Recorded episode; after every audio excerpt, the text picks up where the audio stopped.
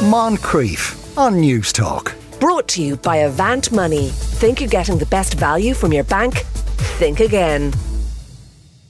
History is all around you in Kilkenny, and to talk a bit about that, we're joined by Paul Cuddihy, who teaches history and geography at Kilkenny College. Afternoon, Paul. Good afternoon, Sean. There's a fella called Cuddihy, he works in Newstalk from Kilkenny, as it turns out. Yeah, he's the nice one. Yeah. Do you, do you know him?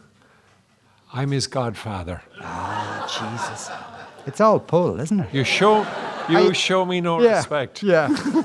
Are you a teacher at all? I am. Listen, the, the, the population of Kilkenny is about 30,000 odd now at the moment. Did it used to be bigger? It, it was before the famine. It was forty thousand. Then it shrank, and it kept on shrinking because a lot of the industries based in Kilkenny uh, died off, and it went down to about uh, eight, eight and a half thousand in the 1960s, early 1970s, and then it started to grow again. Right. And what were the industries that, that died off? Well, w- one of the industries that we had in Kilkenny were the woolen mills. There was a load of people in Kilkenny know all the old ruins of the mills. There were 40 mills along the river, uh, some doing flour, but the woolen mills was hugely important. James Butler over in the castle was one of the key people at the beginning to push this industry on Kilkenny. It was eventually suppressed because it was too competitive for the Yorkshire farmers who had more pull in Parliament. Yeah, and were they they were going to do something with the river to kind of help that industry? Were they or Yeah, there were. Uh, they um, there was an attempt. People in Kilkenny know the canal walk, but there was an attempt to canalise the River Nore between here and New Ross in the same way as the Barrow has been canalised to Athy, uh, where the Grand Canal enters it. Um, what happened there, and I'll be brief, uh, was a gentleman was uh, tasked with building the canal. After a period of time, when he got the money, he brought the corporation along to see the canal. So they saw the section of the canal walk down by the, the mills here. And then he said, Now, the next bit is all very boring. I'm just going to bring you down and I'll show you a bit down at uh, Warrington. And he showed him a section along there and it went around a corner. And he said, Right now, we've got a lot of places to stop. So I'm going to bring you to Bennettsbridge and we'll have a bit of lunch. So they all had lunch. And lunch, like uh, today, uh, went on and it was somewhat liquid in format. And uh, eventually they decided to go home to Kilkenny and they said they'd see the rest at another time. And a couple of months later, everyone in Kilkenny was, you know, about their business. And the mayor woke up, his wife was gone, and so was the money. And he went off with the man who was tasked with building the canal, and they went to live in pre-revolutionary uh, North America. wow? That's a true story. Wow. That's how we got the canal walk. Yeah, but not the canal. The mayor was left. There's a mayor's walk where he walked sadly on his own. and he didn't chuck himself into the canal. No, the, he oh, didn't, the no. poor fella. Oh my God! Now, the, going even back further, have they found Roman coins? Yes, uh? Cóilín Ó Drisceoil and other archaeologists, uh, there's a, quite a number of them from around here, and uh, they, they, they've been digging and they've been looking along by riverbanks, and Cóilín has found coins. Uh, there's evidence of Roman trading in Kilkenny and throughout the southeast. They came up the rivers. They thought Ireland was too cold to stay in. But if you could make a few bob, you would. And uh, Freestone Hill out near Clara, there's evidence uh, had been found there, and also at a place called Sheestown, about three miles downriver. Right. A- any idea what they were trading? Uh, wine uh, and anything. Anything that makes money. People haven't changed. Yeah.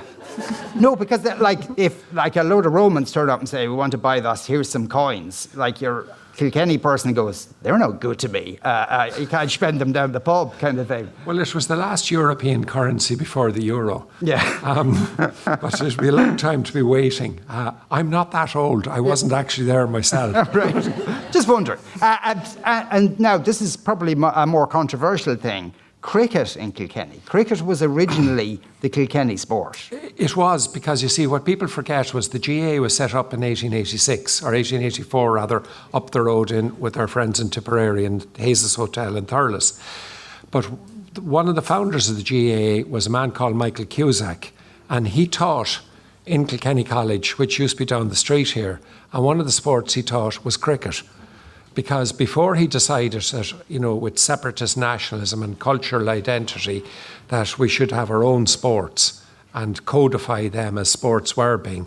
Uh, cricket was the game, and it was the game in the school. And um, he, he played cricket, and uh, there's a plaque to him inside what's now the county hall.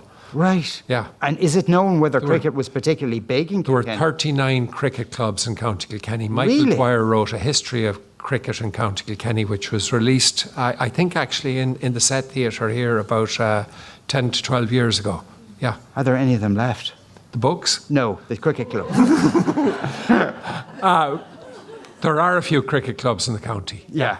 Yeah. But obviously they have to keep it very quiet now. Oh, no, no, no.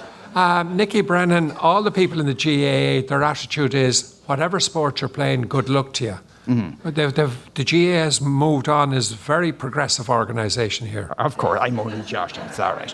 Uh, Yeah, now, th- th- you'd mentioned wine, beer in Kilkenny, and, and you know, the, there's kind of more recent kind of history of beer in Kilkenny, but how, how far back does it go? Well, the, the, the monks, it was a lonely life being a monk uh, and a friar. So um, you had beer with your meals. And uh, the Franciscan monks down at the, uh, where, which was the brewery, uh, they were the first to make beer. And even in the 1800s, students in Kilkenny College, again just down the street, because I know a bit about the school's history, um, they were occasionally given beer because the water in Kilkenny wasn't considered safe. We had typhoid epidemics and typhus epidemics and things like that, and cholera. So um, they were quite happy to have a few beers. Yeah, and how long were they making beer here for? Oh, the monks were making beer here since uh, since Norman times, Right. Yeah. Okay. since uh, about 1200 AD.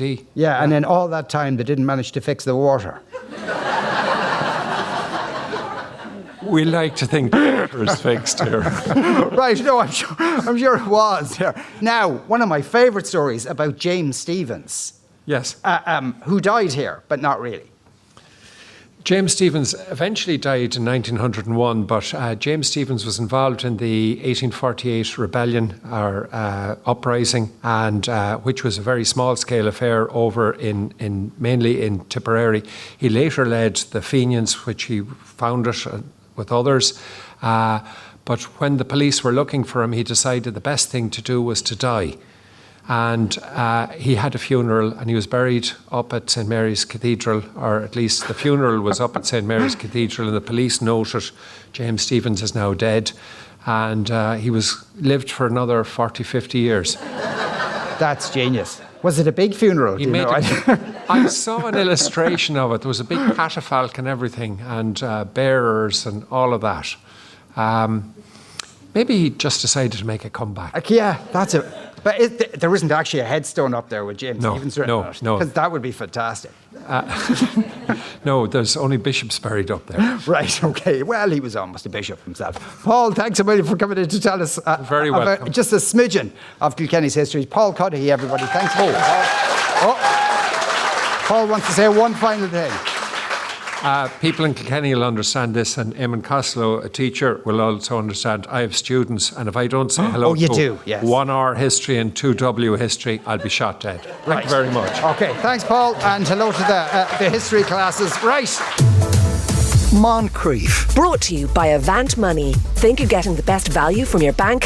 Think again. Weekdays at 2 p.m. on Newstalk.